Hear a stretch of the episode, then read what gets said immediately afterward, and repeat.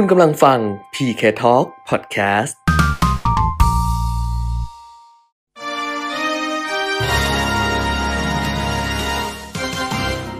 รายการเงินทองต้องรู้ โดยขวัญชนกวุฒิกุลและปิยมิตรยอดเมือง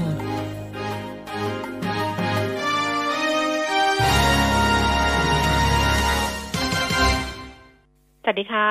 ต้อนรับคุณผู้ฟังทุกท่านนะคะ เข้าสู่ช่วงเวลาของรายการเงินทองต้องรู้ค่ะ วันนี้วันจันทร์ที่ 11 มกราคม 2564 นะคะ กลับมาพบกันเหมือนเดิมค่ะเป็นประจำทุกวันจันทร์ถึงวันศุกร์ตั้งแต่ 10นาฬิกาถึง 11นาฬิกานะคะ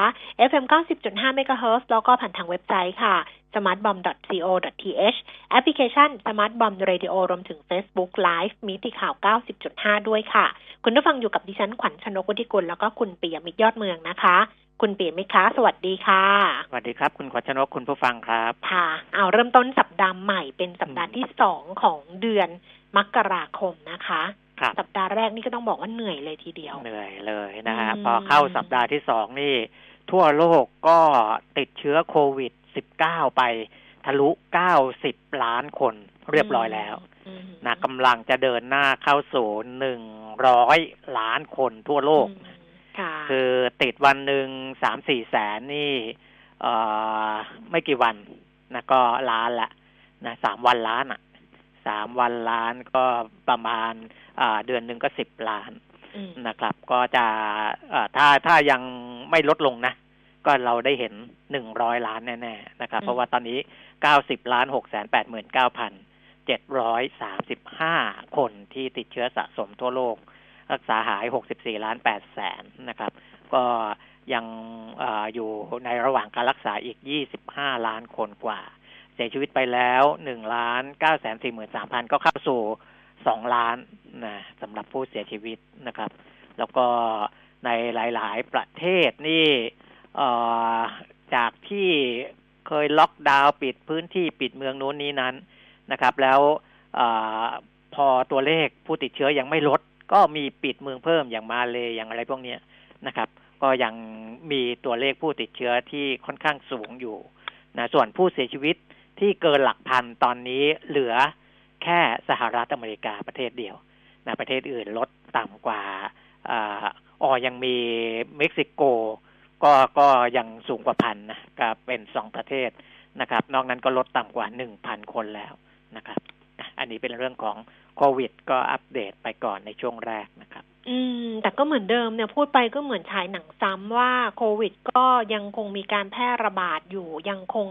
เป็นเรื่องที่จะต้องจับตาดูอย่างใกล้ชิด แล้วก็ติดตามกันต่อไป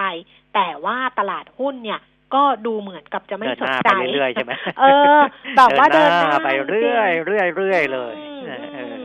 นะคะ ก็เดินหน้าไม่หยุดจริง ๆสำหรับตลาดหุ้นไม่ใช่เฉพาะตลาดหุ้นไทยนะ แต่ก็เป็นตลาดหุ้นทั่วโลกด้วยนะคะ ซึ่งเมื่อสัปดาห์ที่ผ่านมาเนี่ย วันศุกร์ก็ปรากฏว่าดัชนีสกรรมดาวโจนส์ NASDAQ S&P 500นี่ปรับตัวเพิ่มขึ้นหมดเลย แล้วก็เช้านี้ในเอเชียเนี่ย ก็เพิ่มขึ้นเช่นเดียวกันด้วยค่ะ เพราะฉะนั้นไปอัปเดตกันเลยนะคะ กับ ภาพรวมของข้อมูลต่างๆนะคะ คุณเปียมิตรครับตลาดหุ้นที่นิวยอร์กเมื่อคืนวันศุกร์ที่ผ่านมาค่ะ ดัชนีอุตสาหกรรมดาวโจนส์ปรับตัวเพิ่มขึ้น 56.84 จุด ถึงแม้ว่าจะเล็กน้อยอะแต่ว่ามันก็ปรับตัวเพิ่มขึ้น แล้วก็ทำให้ดาวโจนส์ index เนี่ยไปอยู่ที่ 31,097 จุดนะคะ NASDAQ นี่ก็เพิ่มขึ้นไป 134.50 จุด 1.03%แล้วก็ S&P 500 ก็เพิ่มขึ้น 20.89จุด0.5%ค่ะเอ่อ ในยุโรปนะคะ วันศุกร์เช่นเดียวกันค่ะลอนดอนฟุตซี่ร้อยเพิ่มขึ้น 16.30 จุดนะคะดัคแฟรงเฟิร์ตเยอรมนีเพิ่มขึ้น 81.29 จุด 0.5%แล้วก็ CAC 40 ตลาดหุ้นปารีสฝรั่งเศสเพิ่มขึ้น 37 จุดค่ะ 0.6%กลับมาดูความเคลื่อนไหวของตลาดหุ้นในเอเชีย เช้าวันนี้กันบ้างนะคะ โตเกียวนิเกอีนี่ 28,139 จุดนะ เพิ่มขึ้นไป 648 จุดค่ะ ในขณะที่ตลาดหุ้นฮ่องกงเนี่ยเพิ่มขึ้น 221 จุดนะคะ 0.8%แล้วก็ตลาดหุ้นเซี่ยงไฮ้เพิ่มขึ้น 17 จุด 0.4%อะ คราวนี้ก็กลับมาดูความเคลื่อนไหวของตลาดหุ้นบ้านเราบ้าง ซึ่งดัชนีราคาหุ้นเช้านี้เนี่ยขึ้นไปสูงสุดที่ 1,550 จุดนะคะ 1,550.75 จุดค่ะ แล้วก็ต่ำสุด 1,539.46 จุด ล่าสุด 10นาฬิกา11 นาทีดัชนีราคาหุ้น 1,543.82 จุด เพิ่มขึ้น 7.38 จุด 0.48%มูลค่าการซื้อขาย 1,800 ล้านบาท SET50 ค่ะ 982.06 จุด เพิ่มขึ้น 4.47 จุด มูลค่าการซื้อขาย 5,400 ล้านบาท หุ้นที่ซื้อขาย สูงสุด อันดับที่หนึ่งวันนี้เป็นหุ้นของฮาน่าไมโครอิเล็กทรอนิกส์นะคะฮาน่านี่51บาท50สตางค์เพิ่มขึ้นมา4บาท50สตางค์9.5เปอร์เซ็นต์นะ แล้วก็ EA ยังไปต่อค่ะ65บาท25สตางค์เพิ่มขึ้น2บาท25สตางค์อันดับที่3เป็นหุ้นของเดลต้าเจ็ดร้อยแปดสิบหกบาท เพิ่มขึ้นหกสิบแปดบาทเก้าเปอร์เซ็นตนะคะ GPSC แปดสิบสองบาทยี่สิบห้าตางค์ เพิ่มขึ้นยี่สิบห้าตางค์ บ้านปูเก้าบาทแปดสิบเพิ่มขึ้นยี่สิบตางค์ Advance ร้อยแปดสิบสี่บาทค่ะ ลดลงห้าสิบตางค์ KBank ร้อยี่สิบเอ็ดบาท ลดลงห้าสิบสตางค์ PSL Fisher Shipping 9 บาท 10 สตางค์เพิ่มขึ้น 1 บาทค่ะ InTouch 59 บาท 75 ลดลง 25 สตางค์และ IPL 37 บาท ลดลง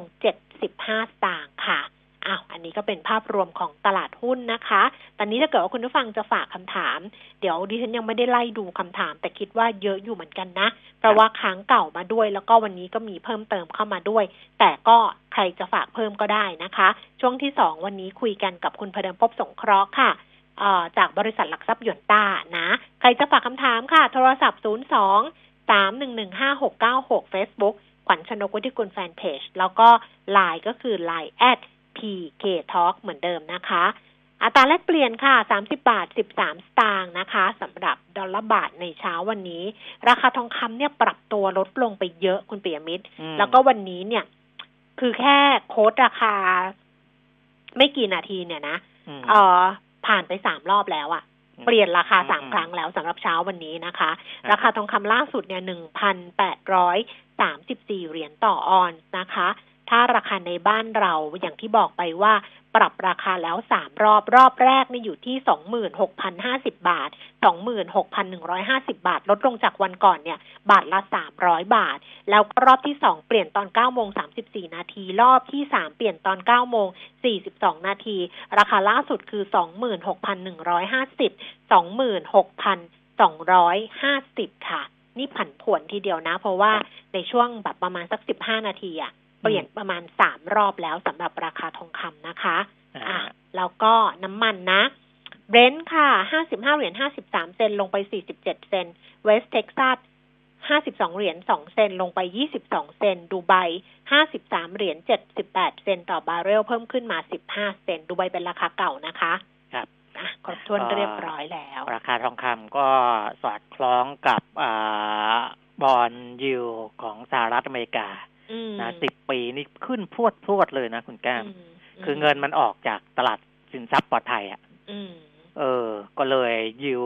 ของพันธบัตรก็เลยขึ้นไปค่อนข้างสูง เมื่อวานนี้หนึ่งจุดหนึ่งสามเปอร์เซ็นสำหรับพันธบัตรสิบปีนะก็ก่อนหน้านี้ที่เคยสูงหนึ่งเปอร์เซ็นกว่าของปีนี้ก็คือหนึ่งจุดหนึ่งแปดเมื่อวันที่สิบแปดมีนาคม นะช่วงนั้นการระบาดเนี่ยในสหรัฐยังไม่ค่อยเท่าไหร่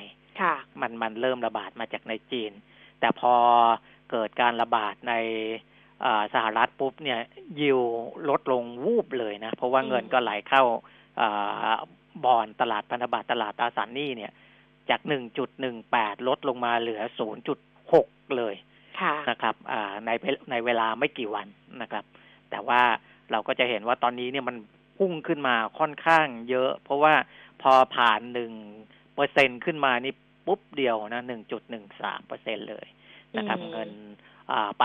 มาลุมมาตุ้มในตลาดสินทรัพย์เสี่ยงกันค่อนข้างเยอะเลยตอนนี้ ค่ะ ส่วนส่วนบทวิจัยนะคะ บทวิเคราะห์เผื่อใครอยากได้ของทาง YLG Bullion International นะคะ เขาก็พูดถึงราคาทองคำที่ปรับตัวลดลงเนี่ยบอกว่าได้รับแรงกดดันหลักมาจากการฟื้นตัวของดอลลาร์นะคะแต่ชนีดอลลาร์ในแข่งค่าขึ้น 0.41%หลังจากการเปิดเผยตัวเลขเศรษฐกิจสหรัฐที่ออกมาดีกว่าที่คาด อาทิเช่นตัวเลขผู้ยื่นขอสวัสดิการการว่างงานครั้งแรก ลดลงสู่ระดับ 787,000 รายในสัปดาห์ที่แล้วนะคะ จากระดับเจ็ดหมื่นอ่อเจ็ดแสนเก้าหมื่นราย ซึ่งอันนี้เนี่ยบอกว่าเป็นการปรับตัวลดลง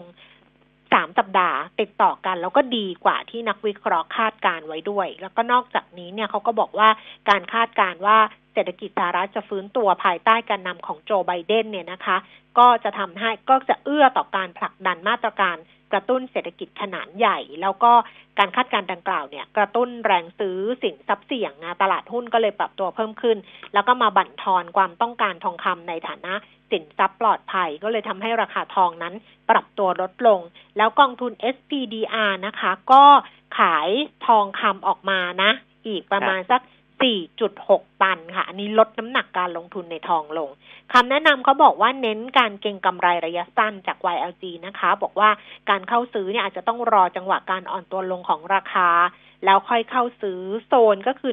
1,904 เหรียญแต่จริงๆมันลงมาต่ำแล้วนะตอนนี้นะ แล้วก็บอกว่าถ้าราคาทองเนี่ยยืนไม่ได้ที่1,930 1,933 เหรียญก็ให้แบ่งขายทำกำไรบางส่วน แต่ถ้าเกิดว่าผ่านไปได้ก็ให้ชะลอ การขายออกไปนะคะ อันนี้เป็นบทวิเคราะห์จาก YLG Bullion International ค่ะ ครับนะส่วนเรื่องของข่าวสารวันนี้เมื่อเช้านี้ก่อนที่จะเข้ารายการเงินทองต้องรู้เนี่ยนะนายกรัฐมนตรีก็คล้ายๆว่ามอบนโยบายเรื่องของแล้วก็ให้แนวทางในเรื่องของการจัดทำงบประมาณรายจ่ายประจำปี 2565 นะซึ่งงบ ประมาณเนี่ยลดลงจากปีก่อน185,962ล้านบาทนะคืองบลดลงในขณะที่ความจำเป็นต้องใช้เงินอาจจะมีมากขึ้นนะครับที่ลดลงเพราะอย่างที่บอกไปเมื่อวันก่อนแล้วนะว่าเนื่องจากว่าการหารายได้เนี่ยมันก็ลดลงด้วยนะครับจัดเก็บคาดว่าจะจัดเก็บ 2.4 ล้านล้านบาทนะก็เลยตั้งงบขาดดุลไว้ ก็ตั้งไว้ที่ 3.1 ล้านล้านบาท ประเด็นหลักที่นายกรัฐมนตรีมอบหมายไปก็คือว่าให้ทุกหน่วยงานนะที่ต้องใช้งบประมาณก้อนนี้เนี่ย บริหารงบประมาณรายจ่ายประจำอย่างประหยัด คุ้มค่ามีประสิทธิภาพ และสอดคล้องกับความจำเป็นในสถานการณ์ปัจจุบันนะครับทำยังไงนะนายกก็ให้แนวทางไว้ว่า ถ้างบประมาณรายจ่ายประจำอันไหนที่ไม่ได้มีความจำเป็นเร่งด่วน ให้ชะลอออกไปก่อนนะแล้วก็หรืออันไหนที่โครงการไหนที่เคยตั้งไว้นะแล้วก็ทำไม่ได้ตามเป้าหรืออดูแล้ว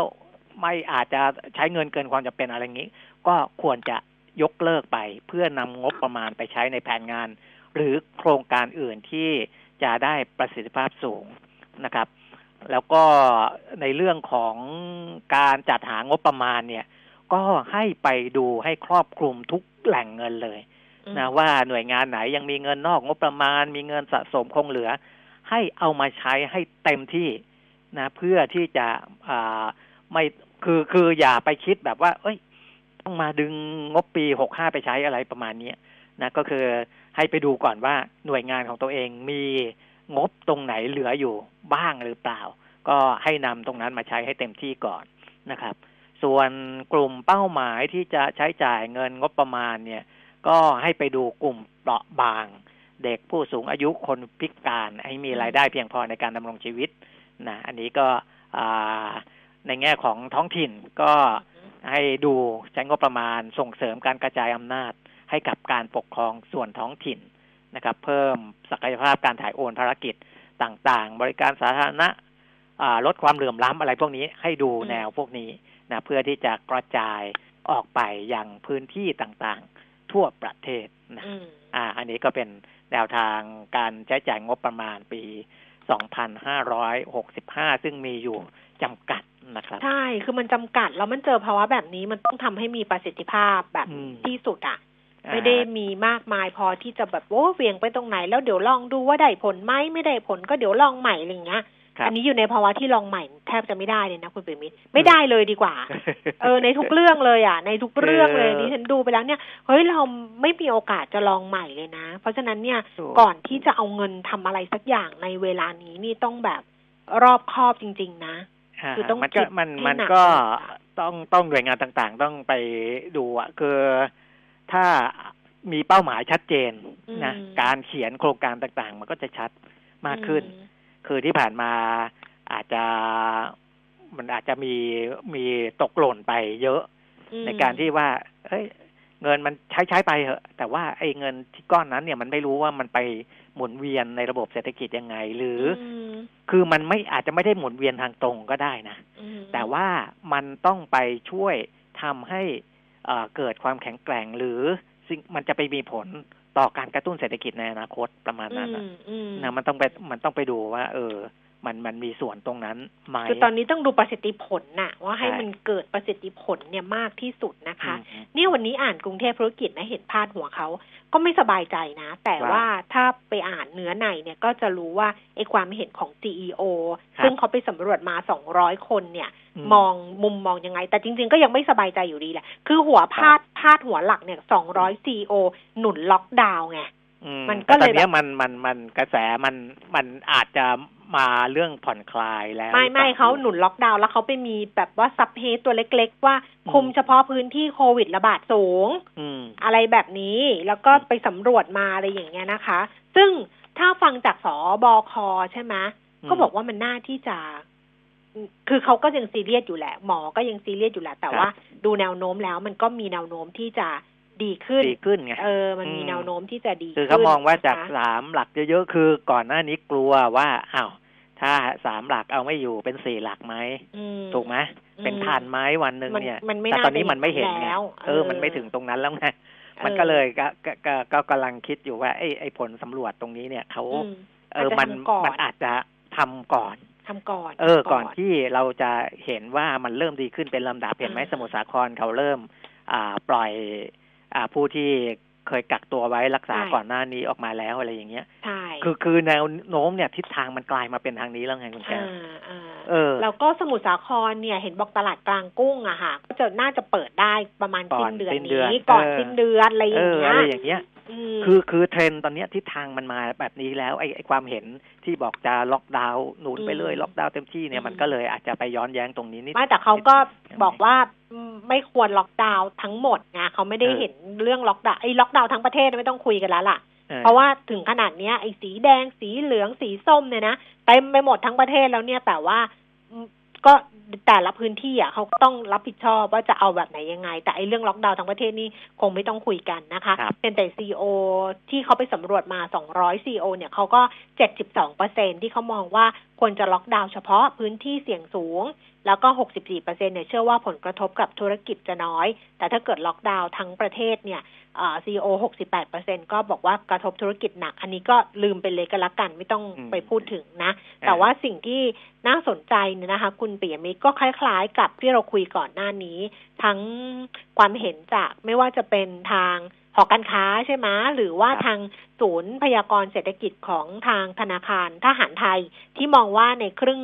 ในในช่วงในช่วงไตรมาสแรกของปีนี้เนี่ย GDP อาจจะติดลบอ่าเออ อันเนี้ยซีอก็มองคล้ายๆกัน คือซีอเกินครึ่งหนึ่งอะค่ะ มองว่าตัวเลขเศรษฐกิจในไตรมาสแรกของปีนี้เนี่ย จะติดลบประมาณห้าถึงเจ็ดเปอร์เซ็นตนะอืมเออห้าถึงเจ็ดเปอร์เซ็นตตอนนี้เขาก็เลยก็ก็เนี่ยแหละ ก็ต้องบอกว่าต้องเตรียมปรับแผนที่จะรับมือกับสิ่งที่มันจะเกิดขึ้น ในรอบต่อๆไปเนี่ยนะคะ ทั้งเรื่องของการที่พนักงานทำงานที่บ้านด้วยใช่ไหมเรื่องของการทำก็คือต้องทำธุรกิจทางออนไลน์อะไรประมาณนี้มากขึ้นอืมครับก็น่าสนใจแหละ แต่ว่ามันก็อยู่ในเขาเรียกว่าอะไรนะ สิ่งที่เราคาดหมายไว้อยู่แล้วครับเออ ไม่ได้มีอะไรแตแต่กว่าต่างออกไปต้องต้องรอดูอ่าสถานการณ์อีกนิดหนึ่งนะก่อนหน้านี้อ่าที่ทางรัฐบาลนะหรือว่าคุณหมอ ที่ออกมาแถลงแล้วก็พยายามให้เราตื่นตัวกันเนี่ย มันก็ได้ผลอืมนะผมดูแล้วมันได้ผลพอสมควรอะอืนะมันเลยทำให้ตัวเลขที่มันจะเพิ่มขึ้นเยอะๆเนี่ย ตอนนี้มันมันมันพอจะเห็นทิศทางแล้วล่ะอืมว่าอ่าอาจจะคุมได้ดีในระดับหนึ่งนะแต่ว่าก็ยังต้องคุมกันต่อไปนะครับค่ะส่วนมาตรการกระตุ้นอื่นๆ อย่างเช่นอ่าอ่าคนละครึ่ง ใช่ไหมที่เป็นโครงการที่หลายคนก็หนุนว่า เอ้ยสามพันห้าก็ได้ผลดี จะเพิ่มเป็นห้าพันไหมอะไรพวกนี้นะอันนี้รัฐมนตรีว่าการกระทรวงการคลังคุณอาคมเติมพิทยาภัยศิษฐ์บอกว่าอ่ายังไม่ได้คิดเรื่องขยายเวลาเพิ่มวงเงินอะไรพวกนี้นะขอประเมินผลอ่าทั้งไอไอเฟสสองนี้ก่อนนะจนถึงเดือนมีนาคมนี้ก่อนว่าจะเป็นอย่างไรนะครับ แล้วก็ยอดผู้ที่ไม่ใช้สิทธิ์เนี่ย ก็ยังมีเหลือมาอยู่นะอืมคือจากเฟสแรกเนี่ยห้าแสนเฟสสองอ่าก็น่าจะยังมีคนไม่ใช้สิทธิ์อีกปอ๋ระอมาณเพห้าราะแสว่านเพราะว่าพอลงทะเบียนไปแล้วก็ต้องใช้สิทธิ์ภายในภายในสิบ14สี่วันเออเพราะฉะนั้นเนี่ย รอบใหม่เนี่ยเขาอาจจะดูว่าสิบสี่วันหลังจากได้รับ SMS อะไรเรียบร้อยแล้วเนี่ยครับกลางๆเดือนนี้อืมใช้ไหมถ้าไม่ใช้ก็เปิด เปิดต้องเปิดใหม่สิ ใช่ถูเขากไหมคาดว่าจะเหลือก็ต้องเอาประมาณสักที่เหลือหนึ่งล้านสิทธิ์อะถ้ารวมอ่ารวมกันมาแล้วเนี่ยเอนะอถ้าล้านสิทธิ์นี่ก็เดี๋ยวกลางเดือนมกราก็จะรู้แล้วเปิดใหม่อืมได้แล้ว เพราะว่ามันจะครบสิบสี่วันเนี่ยอืมสิบสี่วันที่ที่อ่าคนได้รับ SMS แล้วไม่ใช้สิทธิ์นะครับอ่าอันนี้ก็เป็นในเรื่องของคนละครึ่งอืมส่วนมาตรการอ่าที่บอกว่าเป็นการช่วยเหลือลูกหนี้นะ ก็เห็นทำหลายแบงค์อยู่เหมือนกันนะเออ ใช่ไหมก็มีแต่แบว่างค์ก็เริ่มทำอยู่นะเริ่มเริ่มเริ่มทำอะตามเออตามแนวทางที่ทางแบงค์ชาติเคยให้ไว้ไงอืมแต่ว่ากระทรวงการคลังก็จะมีการอ่าพูดคุยกับอ่าสถาบันการเงินค่ะนะธนาคารเฉพาะกิจทอสธนาคารพัฒนาวิสาหกิจขนาดกลางขนาดย่อมแห่งประเทศไทยอะไรพวกนี้นะครับ เพื่อเพื่อที่จะดูมาตรการของของอาที่เป็นส่วนของรัฐเข้าไปเสริมอืมนะ ส่วนมาตรการของธนาคารเนี่ยรัฐมนตรีคลังบอกว่า ก็ทำในลักษณะคล้าย ๆ ของแบงก์ออมสินที่ออกมาก่อนหน้านี้แหละอืมนะงดชำระเงินต้นพักชำระเงินต้น หรือลดอ่าการจ่ายดอกเบี้ย อะไรพวกเนี้ยนะอันนี้อันนี้ก็สนับสนุนให้ใช้แนวทางนี้นะก็อ่าแบงก์แบงก์อื่นน่าจะก็ทำนองคล้ายๆดิกันฉันเห็นอยู่อะ แต่ดิฉันจำไม่ได้ มีอยู่เออบางแบงค์ที่เขา ส่งเข้ามาแล้วว่าเขามีมาตรการอะไรอย่างเงี้ย ให้กับลูกหนี้หลังจากออมสินนะเพราะว่าเห็นออมรอบรอบใหม่เนี่ยเห็นออมสินที่แรกเลยใช่คือออมสินเนี่ยไม่ต้องรอเลยเอาแบบยี่สิบแปดจังหวัดที่เป็นเสี่ยงสูงอะอืมแล้วเขาก็จัดการเลยพักพักต้นพักดอกเบี้ยด้วยเปล่าไม่รู้นะใช่ใช่ให้ลงทะเบียนเออเข้าไปนะก็เออยังลงทะเบียนกันได้อยู่นะแต่แจ้งว่าแจ้งก็แจ้งความมีแบงค์จำนงเข้าไปอื่นได้อยู่ อืม แต่ก็เห็นว่ามีอยู่อีกแบงค์หนึ่งหรืออะไรนี่แหละที่ทำครับตามมา แต่ต้องดูอีกทีนะคะ เวลาเรื่องมาตรการในการเยียวยาเนี่ย ก็ต้องเข้าไปดูละเอียดละเอียดหน่อยว่า อืมเขาเขาพักในส่วนไหน แล้วเราไหวไม่ไหวอะไรยังไง เนี่ย ก็ต้องดูแต่สำหรับคนที่ไม่ไหวจริง ๆ มันจะมีเหมือนละลอกแรกอะคุณเปียมิตรอืมคนที่ไม่ไหวจริง ๆอะก็ใช้ไปเหอะก็คือยังไงเราก็ไม่ไหวอยู่แล้วไงอ่าเออ ยังไงก็ไม่ไหวอยู่แล้ว อันเนี้ยมีกรุงเทพธุรกิจเข้าไปสัมภาษณ์พิเศษ คุณดนุชาพิชยนันท์เลขาธิการสภาพัฒน์เนี่ยนะคะ คุณ คุณดนุชาเนี่ยบอกว่าหน่วยงานเศรษฐกิจเนี่ยร่วมกันทำงานนะ ก็จะมีคุณสุพัฒนพงษ์พันธ์มีชาวรองนายกรัฐมนตรี และรัฐมนตรีว่าการกระทรวงพลังงานเนี่ยที่จะคุยกันและจะประกาศมาตรการเยียวยาในหนึ่งถึงสองสัปดาห์นี้อืมเพราะต้องรอดูผลของคำสั่งเมื่อวันที่ 4 มกราคม เรื่องการประกาศพื้นที่ควบคุม 28 จังหวัด คือดูผลก่อนว่าเป็นยังไง แล้วเดี๋ยว 1-2 สัปดาห์เนี่ย ก็จะมีมาตรการเยียวยา เพราะว่ามาตรการเยียวยารอบเนี้ยเหวี่ยงหวานไม่ได้แล้วใช่เนาะมาตรการเยียวยารอบนี้มันมีข้อจำกัดมันก็เลยจะต้องแบบเนี่ยแล้วบางทีหมอพูดอะพอหมอพูดว่าเป็นเป็นภาระอย่างเงี้ยคนก็บอกว่าฉันเป็นภาระเหรอประชาชนเป็นภาระมันไม่ใช่คือจริง ๆ หมอก็คงจะอยากพูดเหมือนดิฉันนั่นแหละว่ามันมีจำกัดอะคุณเปียมิตรอืมทรัพยากรมันมีจำกัด เพราะฉะนั้นเนี่ยมาตรการเยียวยาที่มันจะออกมาเนี่ย มันก็จะต้องออกมาได้ตรงจุดตรงกลุ่มตรงเป้าหมายแล้วได้ผลเพราะฉะนั้นเขาก็บอกขอรอดูหลังจากผลจากประกาศ ไอ้พื้นที่ควบคุม 28 จังหวัดไปก่อน แต่เบื้องต้นก็ประเมินว่าผลกระทบเนี่ยไม่รุนแรงเท่ากับการระบาด รอบที่ผ่านมาเพราะรอบนี้เศรษฐกิจเดินไปได้ระดับหนึ่งประชาชนเดินทางได้ร้านอาหารเปิดบริการได้ที่สำคัญใช่ก็คือรอบนี้เนี่ยนะคะ มีความรู้มีเครื่องมือทางการแพทย์ มีหน้ากากมีอะไรอย่างเงี้ย พอไงม ไอ้รอบที่แล้วหน้ากากก็ไม่มีแอลกอฮอล์ก็ไม่มีอันนี้นี่แบบว่า เต็มที่อะมีทุกอย่างอะพร้อมเอออืมเนี่ยมีรัฐนตพร้อมก็บอกว่าเอ่อประเมินแล้วว่ากิจกรรมตอนนี้มันเดินกิจกรรมเศรษฐกิจอะมันเดินหน้าได้อยู่อืมนะพอมันเดินหน้าได้อยู่เนี่ยเอ่อ ความกังวลมันก็ไม่ไม่ไม่ได้เยอะมากอืมนะแต่ก็คงดูเฉพาะบางจุดเท่านั้นค่ะที่มีความจำเป็นต้องช่วยเหลือจริงค่ะ ก็เขาบอกให้รอก่อนหนึ่งถึงสองอ่าสัปดาห์เนี้ยนะคะ จะจะออกมา แต่ว่าในส่วนของทาง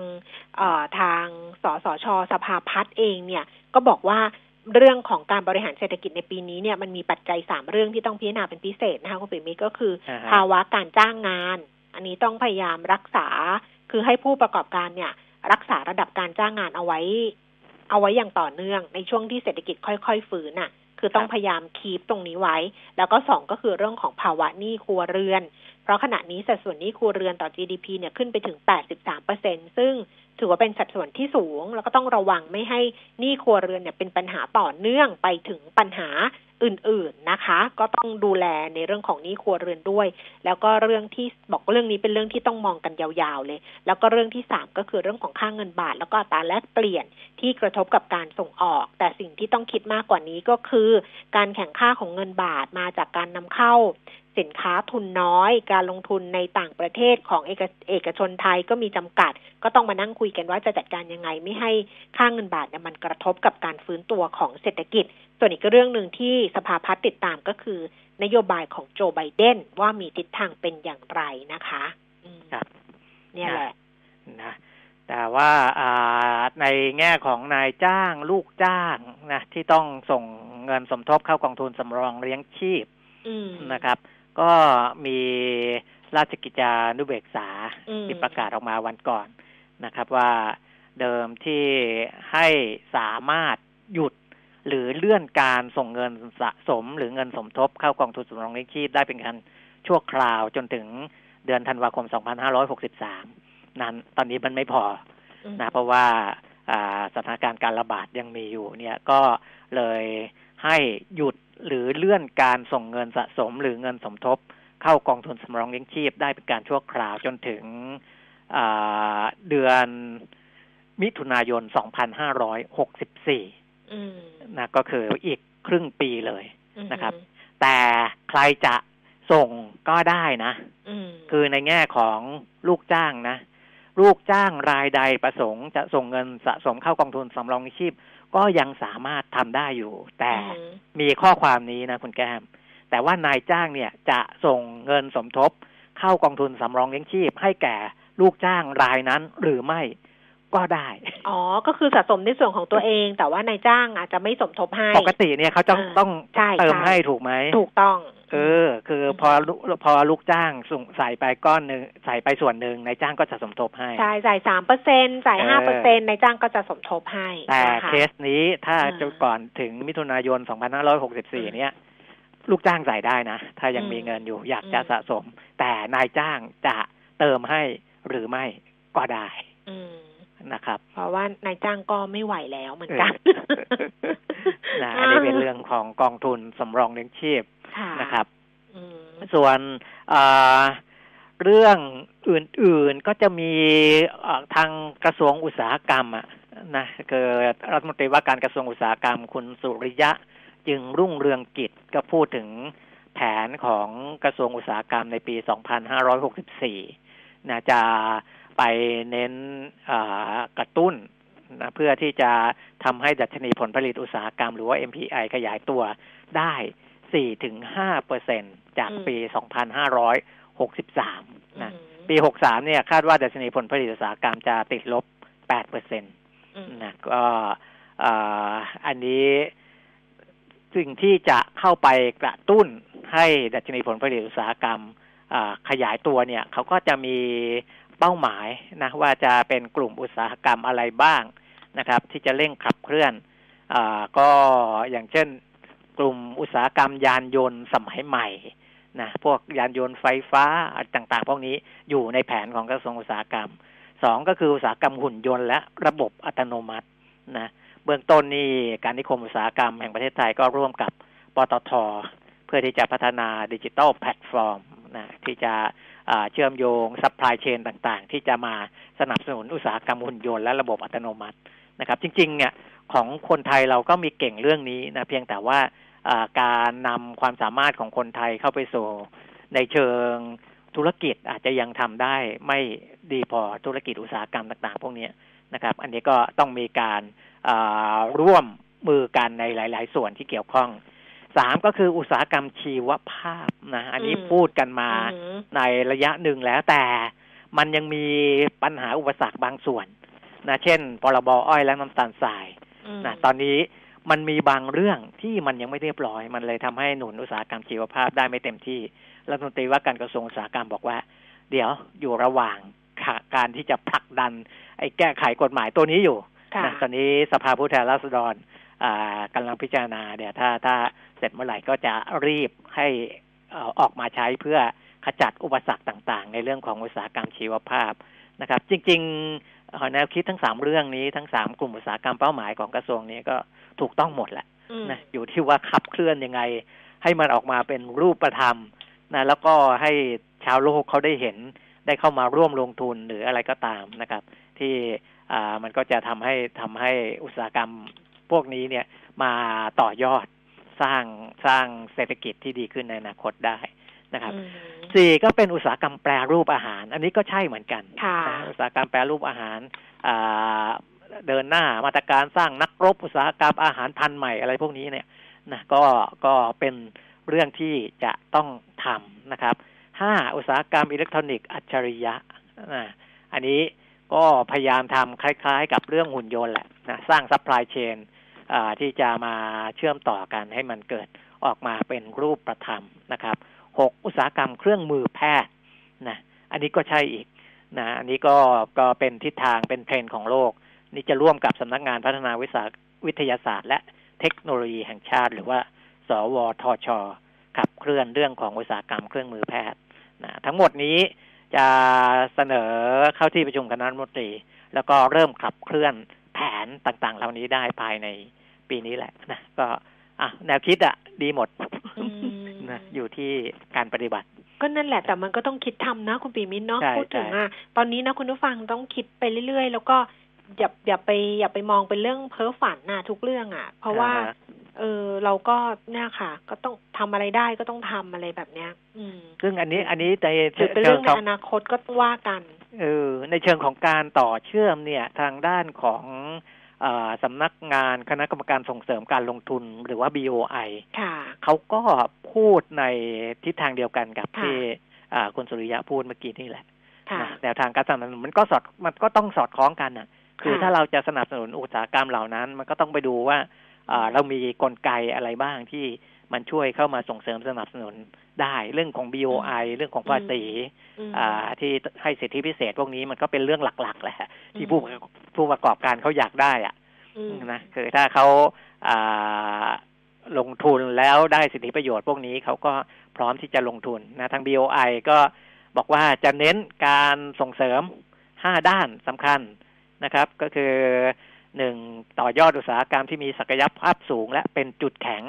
ก็คืออุตสาหกรรมการเกษตรอาหารการแพทย์พวกนี้นะครับอ่าเพื่อที่จะให้เราเป็นศูนย์กลางสุขภาพ แห่งภูมิภาคนะซึ่งอันนี้ก็พูดกันมาอ่าระยะหนึ่งแล้วเหมือนกันนะครับอืมเป็นหับทางด้านนี้ ซึ่งเรามีศักยภาพนะ ต้องบอกว่าประเทศไทยมีศักยภาพอืมใช่ใช่นะสองสร้างฐานอุตสาหกรรมใหม่นะครับอ่าโดยการเจาะกลุ่มบริษัทเป้าหมายรายใหม่ ดึงนักลงทุนสำคัญสำคัญเข้ามาลงทุนอ่า เช่นอ่าอุตสาหกรรม smart electronics รถยนต์ไฟฟ้า EV หุ่นยนต์ระบบอัตโนมัตินี่ก็สอดคล้องกับเมื่อกี้ที่รัฐมนตรีว่าการกระทรวงอุตสาหกรรมบอกนะครับสามคือส่งเสริมให้ประเทศไทยเป็นศูนย์กลางธุรกิจระหว่างประเทศนะอันนี้เป็น hub ทางด้านต่างๆอะที่เรามีอ่าความสามารถเราก็พยายามส่งเสริมทางด้านนี้นะครับสี่ส่งเสริมให้ผู้ประกอบการปรับปรุงประสิทธิภาพ เพื่อยกระดับธุรกิจนะอันนี้ก็ ก่อนหน้านี้เนี่ย 11 เดือนแรกของปี 63 มีคนมีมีผู้ขอรับการส่งเสริมภายใต้มาตรการปรับปรุงประสิทธิภาพเนี่ย 211 โครงการนะ ก็ถือว่าเป็นเรื่องที่ดี แล้วก็เรื่องที่ 5 ส่งเสริมการพัฒนาบุคลากรไทย reskill upskill new skill นี้ต้องพัฒนามาหมดเลย ทั้งแผงนะครับ เพื่อที่จะสร้างคนให้ทันกับอ,อุตสาหกรรมที่เป็นอุตสาหกรรมเป้าหมายในการพัฒนาต่อไปนะครับ อะนะ ในส่วนของอุตสาหกรรมที่มีออกมาทั้ง BOI แล้วก็ทั้งของกระทรวงนี้ก็ผมว่าแนวคิดก็ดีนะก็ดีก็สอดคล้องกับเทรนด์แห่งอนาคตอืมนะครับหันกลับมาดูว่าอืมเราก็ยังเจอคนติดโควิดในบ่อนการพนัน เราก็ยังเจอ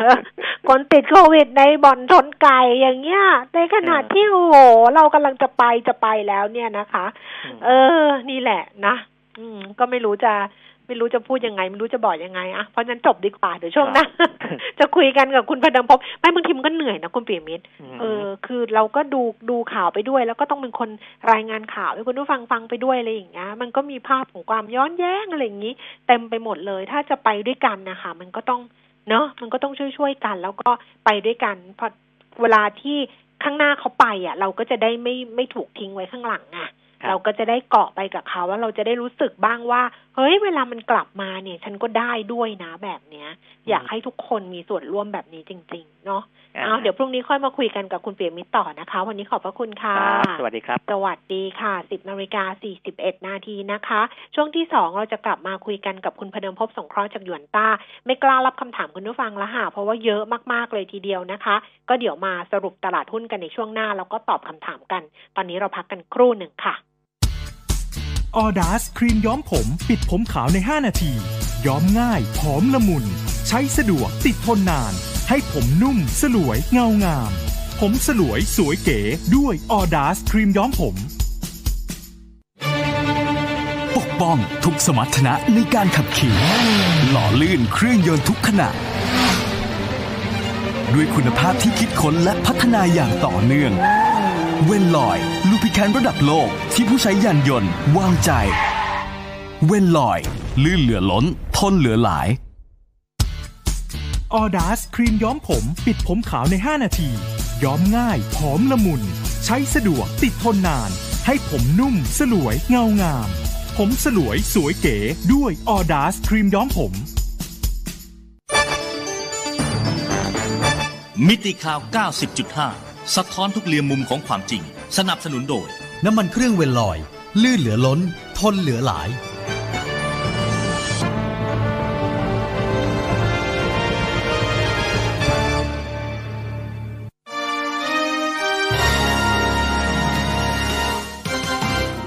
รายการเงินทองต้องรู้ โดยขวัญชนกวุฒิกุลและปิยมิตรยอดเมือง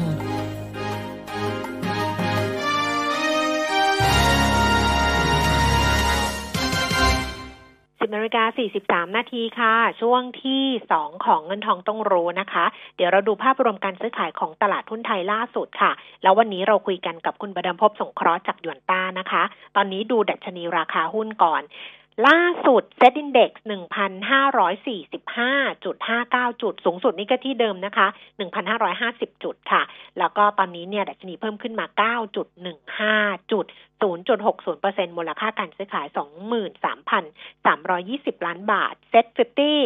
982.79 จุดเพิ่มขึ้นมา 5.20 จุด มูลค่าการซื้อขาย 12,000 ล้านบาทค่ะ คุณพเดิมพบรอสายแล้วนะคะ ไปคุยกันเลยค่ะ คุณพเดิมพบคะสวัสดีค่ะ ครับ สวัสดีครับ ค่ะเอาดูภาพรวมกันก่อนเลย ไม่สนใจอะไรทั้งนั้นเดินหน้ากันไปเรื่อยๆนะสำหรับตลาดหุ้นนะคะฮะก็ถ้าดูภาพใหญ่ก็คือว่าฟันโฟ โดยเฉพาะนักทุนต่างประเทศนะครับ เห็นได้ว่าก็แรงซื้อหนักขึ้นนะฮะ ในหุ้นนะฮะ4,500 ล้านเมื่อวันศุกร์ที่ผ่านมานะครับ ถามว่ามันเกิดอะไรขึ้นนะครับ ก็กลับไปที่ฝั่งของต่างประเทศก็คืออเมริกา หลังจากที่เมื่อวันพุธพฤหัสศุกร์นะครับ มีการประกาศตัวเลขอ่าการจ้างงานนะครับ ภาคเอกชน นอกภาคเกษตรนะครับ ก็มีทิศทางที่ปรับตัวลดลงค่ะพอปรับตัวลดลงนะครับ สิ่งที่เกิดขึ้นเนี่ยอ่าคนก็ น่าจะมีความกังวล แต่ปรากฏว่าคนกลับไปมองภาพบวกก็คือเรื่องของ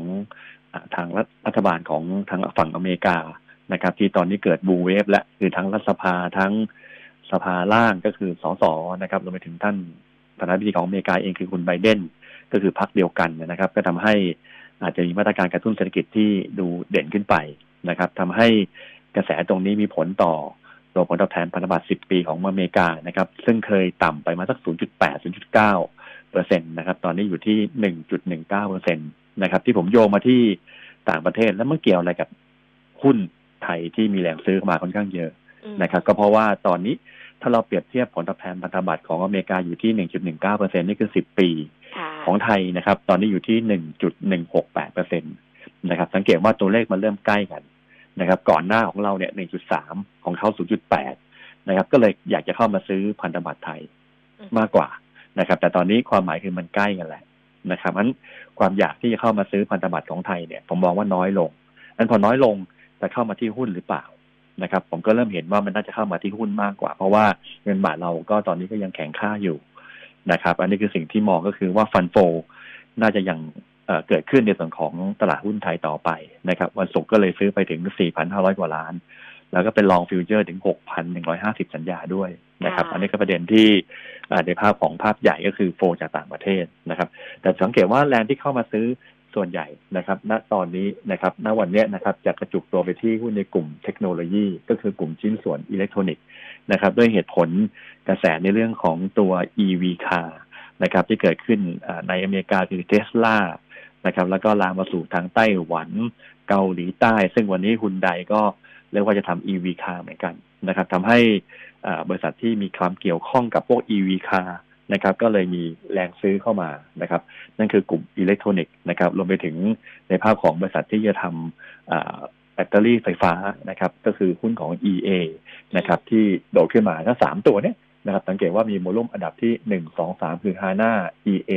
แล้วก็เดลต้า นั้นกลุ่มที่ขึ้นนะครับ ก็คือกลุ่มนี้คือกลุ่มที่หนึ่งนะครับ กลุ่มที่สองก็เป็นกลุ่มของอในภาพของกลุ่มตัวของตัวที่เกี่ยวข้องกับในเรื่องของน้ำมันนะครับ เพราะว่าราคาน้ำมันก่อนหน้านี้ก็มีทิศทางที่ปรับตัวขึ้นเรื่อยๆอยู่แล้วนะครับ แต่ล่าสุดทางซาอุดิอาระเบียนะครับ ก็ประกาศลดกำลังการผลิตนะครับ ก็เป็นพี่ใหญ่ก็ลดนำซะเลยนะครับหนึ่งล้านบาร์เรลต่อวันนะครับหนึ่งกุมภาถึงวันที่สาสิบเอ็ดมีนานะครับทำให้ ราคาน้ำมันก็ปรับตัวขึ้นไปนะครับ แต่สังเกตว่าก่อนหน้านี้นะครับหุ้นในกลุ่มน้ำมันเนี่ยขึ้นนะครับ แต่กลุ่มลงการปิโตรเคมีลงนะครับ ผมก็เลยมองดูว่าในกระแสตรงนี้ก็ของส่งผลต่อกลุ่มกลุ่มในภาพของกลุ่มลงกันวันนี้ก็เลยดิดตัวขึ้นมาแทนแทนที่ของกลุ่มพลังงานต้นน้ำในช่วงของสัปดาห์ที่แล้วนะครับรวมไปถึงในภาพของกลุ่มตัวของกองเรือนะครับ ที่ปรับตัวขึ้นมาเด่นเลยเพราะค่าระวางเรือก็ปรับตัวขึ้นมาทั้งทีเชียด ทั้งตัว TTA นะครับสุดก็คือว่าที่คุณหมอต้องบอกว่าให้หุ้นขึ้นแต่กับว่าที่ขึ้นเนี่ยมันขึ้นบางกลุ่มบางตัวนะครับเพราะบางคนเนี่ยก็อยากจะร้องไห้นะคือลงนะฮะดิฉันเป็นหนึ่งในนั้นก็คือเจ็บเจ็บใจกว่าถูกไหมฮะคือว่าหุ้นขึ้นแต่ละหุ้นเราลงที่เจ็บใจกว่า ถ้าลงก็ลงทั้งหมดก็ไม่ว่ากันนะครับนะครับ โดยเฉพาะกลุ่มธนาคารพาณิชย์ นะครับผมมองว่าใกล้แล้วนะครับ ไม่ต้องไม่ต้องรีบขายแล้วนะครับเมื่อสัปดาห์ที่แล้วก็ขึ้นไปนะครับ แล้วก็ลงมา เพราะว่าอะไรเพราะผมมองว่าผลตอบแทนพันธบัตรไทยสิบปีเนี่ยกำลังจะเริ่มได้ถึงจุดต่ำสุดแล้ว ที่เมื่อกี้วิเคราะห์ไปนะครับ เพราะว่าก่อนหน้านี้ยิวเราก็ลงลงลงเพราะแรงซื้อต่างประเทศนะครับ ตอนนี้ผมคิดว่ายิวตอนนี้อยู่ที่หนึ่งจุดหนึ่งหกเปอร์เซ็นต์สิบปีนะคิดว่าน่าจะเริ่มตัวฟื้นตัวนะครับ ก็แสดงว่าถ้าคุณจะซื้อสะสมกลุ่มธนาคารก็น่าสนใจ นะครับก็ก็มองภาพก็คือว่าอินเด็กซ์น่าจะเป็นยังเป็นการแกว่งตัวแต่แกว่งมากนะฮะก็คือว่าจะโดนเทคเมื่อไหร่ก็ไม่ไม่แน่ใจเหมือนกันนะครับ แต่ผมมองว่าคงน่าจะเป็นการแกว่งมาก ๆ ก็คือแนวรับอยู่ที่หนึ่งพันห้าร้อยสามจุดนะครับแนวต้านอยู่ที่หนึ่งพันห้าร้อยหกสิบสองจุดนะครับ อันนี้คือกรอบกว้างๆนะครับที่ที่มองไว้นะครับ ในเรื่องของตัวหนึ่งสัปดาห์ข้างหน้านะครับหุ้นแนะนำนะครับ ผมอาจจะชอบตัวที่เรียกว่าลงมานิดหนึ่งนะครับ ในเรื่องของสองสามวันที่ผ่านมานั่นคือกลุ่ม ลงกันนะครับ ผมมองว่าค่าการกันในอนาคตยังปรับตัวได้ดีนะครับ อย่างเช่นตัวหุ้นของ SPRC นะครับเคยวิ่งไปสูงสุดเมื่อสัปดาห์ที่แล้วนะครับ ถึง 9.75 แล้วลงมานะครับ แต่ไม่ดูดเส้นค่าเฉลี่ย 10 วันก็คือ 8.65 ตอนนี้ 8.75 นะครับ ผมก็มองว่าน่าจะมีโอกาสรีบาวขึ้นไปนะครับมันก็ซื้อตัวที่หนึ่งคือ SPRC ที่สองคือ IRPC นะครับ ก็แนวรับนะครับ ตอนนี้กำลังทดสอบโลเดิมที่3บาท75ตอนที่3บาท80นะครับ ก็ยืนได้ก็แนวต้านคือ4บาท15ตังค์ตรงนั้นจะเป็นจุดต้านนะครับ อันนี้เป็นกลุ่มลงกัน ส่วนอีกกลุ่มหนึ่งก็เป็นกลุ่มกองเรือนะครับ ก็คิดว่าราคาระวังเรือตอนนี้เพิ่งจะเริ่มปรับตัวขึ้นนะครับ ผมคิดว่ายังมีทางที่ปรับตัวขึ้นต่อไปนะครับ แนะนำหุ้นของตัว TTA นะครับ ราคาหุ้นทางเทคนิคก็คือรอรับที่ 6 บาทต้นๆ6บาท 20 บาท 30 นะครับแนวต้านคือ 7 บาทนะครับ แล้วก็ฟีเชียดชิปปิ้งนะครับ วันนี้อาจจะขึ้นเด่นหน่อยนะครับ ก็ถ้าไม่ต่ำกว่าประมาณแถว8 8.7 นะครับ 10 บาทยังเป็นจุดต้านนะครับ ก็วันนี้ชอบสองกลุ่มคือลงกัน แล้วก็ตัวกองเรือครับ ค่ะคุณผู้ฟังถามมาเป็นหุ้น TVO นะคะ น้ำมันพืชไทยน่าลงทุนอยู่ไหมคะครับผมคือตอนนี้นะครับจะสังเกตว่าราคาสินค้าเกษตรนะครับ ก่อนหน้านี้มีการปรับตัวขึ้นได้ดีนะครับ แต่ในวันนี้นะครับเริ่มปรับตัวที่เริ่มจะทรงทรงตัวแล้วนะครับผมก็เลยมองว่าถ้ามองเก็งกำไรกับเรื่องของตัวกากตัวเหลืองหรือว่าถั่วเหลืองเนี่ยผมคิดว่าเรานี้อัพไซด์เริ่มจำกัดแล้วนะครับ แต่ว่าถ้ามองในมุมของระยะยาว ผมคิดว่ายังน่าสนใจนะเพราะผมเชื่อว่าในประเด็นของตัวสินค้าเกษตรยังปรับตัวขึ้นได้นะครับ หรือความต้องการใช้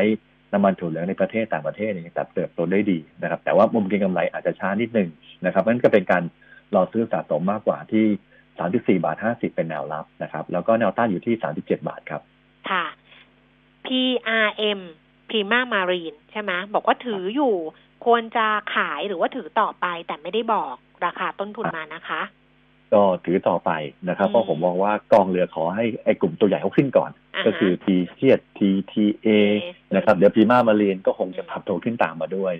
นะครับ ก็รอนิดนึงนะครับ ไม่ไม่จำเป็นต้องขายแล้วนะครับ ก็คือตรงเส้นค่าเฉลี่ย 10 วันประมาณ8บาท 20 8บาท 15 สตางค์เนี่ย ตรงนั้นเป็นจุดรับที่ค่อนข้างจะแข็งแกร่งนะครับ แล้วก็แนวต้านจะอยู่ที่9บาท 40 นะครับ ก็ไม่น่าขายครับ ค่ะ True Corporation นะคะ ต้นทุน 5 บาท 50 งวดนี้จะถึงไหมคะ ถามงวดนี้เลย True ตอนนี้ตอนนี้ก็ผมคิดว่าในกลุ่ม ICT สังเกตว่าอตอนนี้ความการลงทุนเนี่ยจะวิ่งไปส่วนในส่วนของตัวอื่นๆมากกว่า ก็คือตัวใหญ่ที่แอดวาหรือว่า d t แทมากกว่านะคือตอนนี้คนจะลงทุนเนี่ยต้องหาปันผลประกอบด้วย นะตัวที่มีผลประกอบนั้นอาจจะดูเหนื่อยนิดนึงนะครับนั่นก็คือว่าจะขึ้นไปห้าบาทกว่าเนี่ยสั้นๆเนี่ยผมมองว่าอาจจะยากนิดนึงนะครับ แต่ถ้าเกิดจะเล่น short นักเก็นพอร์ตขึ้นไปแถวสามบาทเจ็ดสิบสี่สตางค์นะครับ ตรงนั้นจะเป็นแนวต้านอาจจะได้รอบก็ได้ครับนะครับคือสามจุดเจ็ดสี่ซื้อขาย ลงมาแถวๆนี้คือสามบาทสี่สิบก็ซื้อครับ ค่ะ IRPC เข้าดีไหมอันนี้ตอบไปแล้วเป็นหุ้นแนะนำของคุณพดมภพด้วยนะคะครับผมแบงก์กรุงเทพต้นทุนร้อยสิบแปดบาทขายก่อนดีไหมแล้วกลับมาซื้อใหม่ จริง ๆ จะรอปันผลแต่ดูแล้วไม่ค่อยแน่นอนอ่าก็เมื่อกี้บอกไปแล้วนะครับ ว่าผมมองว่ากลุ่มธนาคารพาณิชย์เป็นโฮและเป็นถือแล้วนะครับ เริ่มเริ่มเข้าตาแล้ว เพราะว่าก่อนหน้านี้เทนใหญ่ผมจะเฉยๆนะครับแต่ได้เทนใหญ่ผมลองมองว่าจะเริ่มมาแล้วเพราะเหตุผลก็คือพันธบัตร 10 ปีของไทยนะครับ ที่น่าจะเริ่มถึงจุดที่ต่ำที่สุดนะครับ ตอนนี้อยู่ที่ 1.168เปอร์เซ็นต์นะครับนี่คือประเด็นที่หนึ่งประเด็นที่สองคือเรื่องของผลประกอบการไตรมาสที่สับที่สี่ที่ออกมาเนี่ย ไม่ใช่เชื่อแบงก์ใหญ่นะครับ คือ BBL จะเติบโตได้เด่นที่สุดนะครับแต่ถ้าเป็นการเปรียบเทียบปีต่อปีนะไม่ไตรมาสต่อไตรมาสคือไตรมาสสี่ปีที่แล้ว กับไตรมาสสามปีที่แล้วเราไปถึงเหตุผลก็คือว่าตั้งสำรอยน้อยลงสินเชื่อนะครับในภาคของธนาคารเริ่มปรับตัวขึ้นมาได้ดีขึ้นแล้วนะครับแล้วก็ส่วนต่างดอกเบี้ย ตอนนี้ผมถึงถึงผมมองจุดถึงจุดที่ต่ำที่สุดแล้วนะครับแต่ตัวที่เด่นก็คือเรื่องของรายได้ที่ไม่ใช่ดอกเบี้ยนะครับทั้งทั้ง sector เนี่ยปรับตัวได้ดีหมดเลยนะครับ ก็เลยมองว่าณตอนนี้ใกล้แล้วนะครับ คือ fundamental เริ่มใช้ได้แล้วแต่เรื่องของมุมของการเก็งกำไร ขอดู bond yield นิดนึงนะครับว่าจะเริ่มฟื้นตัวเมื่อไหร่นะครับโดยเฉพาะตอนนี้ 1.168เปอร์เซ็นต์ถ้าขึ้นเป็น1.2เปอร์เซ็นต์เมื่อไหร่นะผมคิดว่ากลุ่มแบงก์จะเริ่มมา นั้นคำแนะนำก็คือว่าไม่ใช่ถึงเวลาไม่ใช่เวลาที่ตัดขาดทุนนะผมมองว่าเป็นการซื้อเพิ่มมากกว่านะครับถ้าอ่อนตัวลงมาที่ร้อยี่สิบาทตอนนี้อาจจะอึดอัดนิดนึง เพราะว่าภาพของกระแสระยะสั้นยังไม่มานะครับส่วนแนวต้านจะอยู่ที่ถึงร้อยสาสิบห้าบาทครับ ค่ะทิสโก้ล่ะคะ รับตอนนี้ได้ไหม ก็คงตอบคล้ายๆกับตัวของ BBL นะครับ แต่ว่าก็รอย่อนิดนึงนะครับ ก็คือว่าแถวตรง88บาท50นะครับ ตรงนั้นจะเป็นแนวรับ คือถ้าเผื่อชอบแบงก์เล็กเนี่ยของหลักทรัพย์ยนต้าเราจะอ่านชอบ KKP มากกว่าเพราะหนึ่งก็คือ yield ดีสองคือรายได้ไม่ใช่ดอกเบี้ย อาจจะโดดเด่นที่สุดนะครับ แต่ว่าตัว KKP ที่ผ่านมาเมื่อสัปดาห์ที่แล้วขึ้นไปเยอะนะครับ อาจจะเป็นการรอย่อที่ 54บาท50 เป็นแนวรับครับค่ะ สองท่านถามหุ้นแบม ท่านแรกบอกว่าแบมหน้าเข้ารับไหม อีกท่านหนึ่งมีอยู่ต้นทุนเนี่ย22บสองบาท จะซื้อเพิ่มดีไหมวางแผนรับปันผลครับ อ่า ก็ถ้ารับปันผลโอเคนะครับ แต่ถ้าถามว่าโอเคว่าโมเมนตัมของขาขึ้นเนี่ยผมบอกว่าแบงก์ใหญ่จะดีกว่า เหตุผลก็คือว่าผมมีการผมเชื่อว่าเศรษฐกิจไทยนะครับ ตอนนี้ไม่น่าจะลงไปต่ำกว่านี้แล้ว เยอะมากๆนะครับ คือน่าจะมีการฟื้นตัวได้ดีขึ้นนะหุ้นแบมเนี่ย จะขึ้นได้ดีมากๆ ตอนที่สถานการณ์ที่เศรษฐกิจดูมันเริ่มเริ่มนับหนึ่งของการแย่นะก็คือช่วงเมื่อตอนต้นปีที่แล้วนะครับช่วงโควิดนั่นแหละแรกๆนะคนก็กังวลนะแบรนด์จะได้ประโยชน์นะครับแต่ณวันนี้นะถึงแม้จะมีโควิดรอบสองแต่คนก็มีความเชื่อว่าเศรษฐกิจไทยในปีหน้าในปีนี้น่าจะมีการฟื้นตัวได้ดี โดยเฉพาะไตรมาสที่หนึ่งปีนี้นะครับก็ทำให้หุ้นแบงก์นั้นอาจจะเป็นทิศทางที่ ไม่ไม่ไม่มมคือพื้นฐานโอเคนะครับ พื้นปันผลโอเคนะครับ แต่ว่าโมเมนตัมของของการลงเรื่องของ capital gain อาจจะไม่โอเคนะครับแบบเตีมที่ผมว่าเมื่อสักครู่คงเทรดไซด์เวย์ที่20บาท50ถึงแถว23บาทครับ ค่ะ ต่อนะคะที่เอ่อท่านนี้ถามว่าถ้าเล่นตีมวัคซีน แนวโน้ม AOT จะเป็นยังไงบ้างคะ ฮะก็น่าสนใจแต่ว่าอาจจะยาวนิดหนึ่งนะครับ ผมมองว่าทีมวัคซีนเนี่ยอาจจะไปไกลนะคงไม่ถึงอ่าเพราะว่าจุดตรงเนี้ยนะครับ ราคาหุ้นของ AOT ที่ผ่านมาก็ไม่ได้ลงมาก เหมือนกับตัวหุ้นอื่นๆนะครับ ถ้าจะเล่นวัคซีนเพย์นะครับ ผมกลับมองในกลุ่มโรงพยาบาลมากกว่าอืมนะครับ ก็คือว่าคนได้ประโยชน์ก่อนกันก็คือคนคนได้ที่อ่าคนที่ฉีดวัคซีนว่าง่ายๆ กว่าจะมาเที่ยวเนี่ยคงใช้เวลานิดหนึ่งนะครับ ก็เลยคิดว่าสังเกตว่าเมื่อวันศุกร์ที่ผ่านมากลุ่มโรงพยาบาล สองสามตัวก็เริ่มปรับตัวขึ้นมาได้แล้วนะครับงั้นถ้าเกิดจะเล่นวัคซีนเพย์ผมมองว่ากลุ่มโรงพยาบาลทั้ง BS นะครับ หรือ BDMS นะครับ จะเด่นนะครับแล้วก็ตัววิภาวดีนะครับ ก็ได้ครับ อืมเนี่ยมีคนถามหุ้นวิภาเข้ามาพอดีเลย บอกวิภาอ่าน่าก็สนใจดูไหมอ่าดูดูน่าสนใจนะครับ คือถ้าแบบคุณจะเล่นวัคซีนเพย์นะแต่ว่า เมื่อสัปดาห์ที่แล้ววิ่งขึ้นวิ่งขึ้นเยอะไปหน่อยนะครับอยู่ที่หนึ่งบาทห้าสิบอืมวิ่งไปถึงหนึ่งเกือบสองบาทนะครับผมประเด็นเรื่องของวัคซีนนั่นแหละ ที่เขาค่ะประกาศเป็นอ่าโรงพยาบาลต้นๆนะครับค่ะแต่ว่าอ่าอาจจะเป็นการรอย่อนะครับ อันนั้นเผื่อคือราคาหุ้นอาจจะวิ่งไปแล้วนะครับ ก็ผมคิดว่ามีอยู่ไม่ไม่ได้เป็นต้องขายนะครับ แต่ว่าอ่าถ้ามีไม่มีก็แถวหนึ่งบาทแปดสิบห้าสตางค์ก็เป็นแนวรับครับ ค่ะ LH Land and House ถามมาสองท่านนะคะ ท่านแรกแนวรับแนวต้าน ท่านที่สองมีอยู่แล้วต้นทุนเจ็ดบาทแปดสิบขายก่อนดีไหมแล้วกลับมาซื้อใหม่ จริง ๆ ก็จะรอรับปันผลครับ แต่ไม่แน่ใจว่าเดือนหน้าราคาจะลงไหมอ่าคือถ้าโมเมนตัมมหาถ้าเป็นในเรื่องของพื้นฐานผมคิดว่าน่าสนใจนะครับ เพราะว่าปันผลดี PE ต่ำนะครับ แต่ว่าในเชิงมามองในเรื่องของตัวเลขเศรษฐกิจของธนาคารประเทศไทยประกาศมาเมื่อเดือนอ่าพฤศจิกายนที่ผ่านมานะครับค่ะคือประกาศเมื่ออ่า ตอนต้นต้นปีที่ผ่านมาเนี่ยปรากฏว่าในภาพของตัวยอดโอน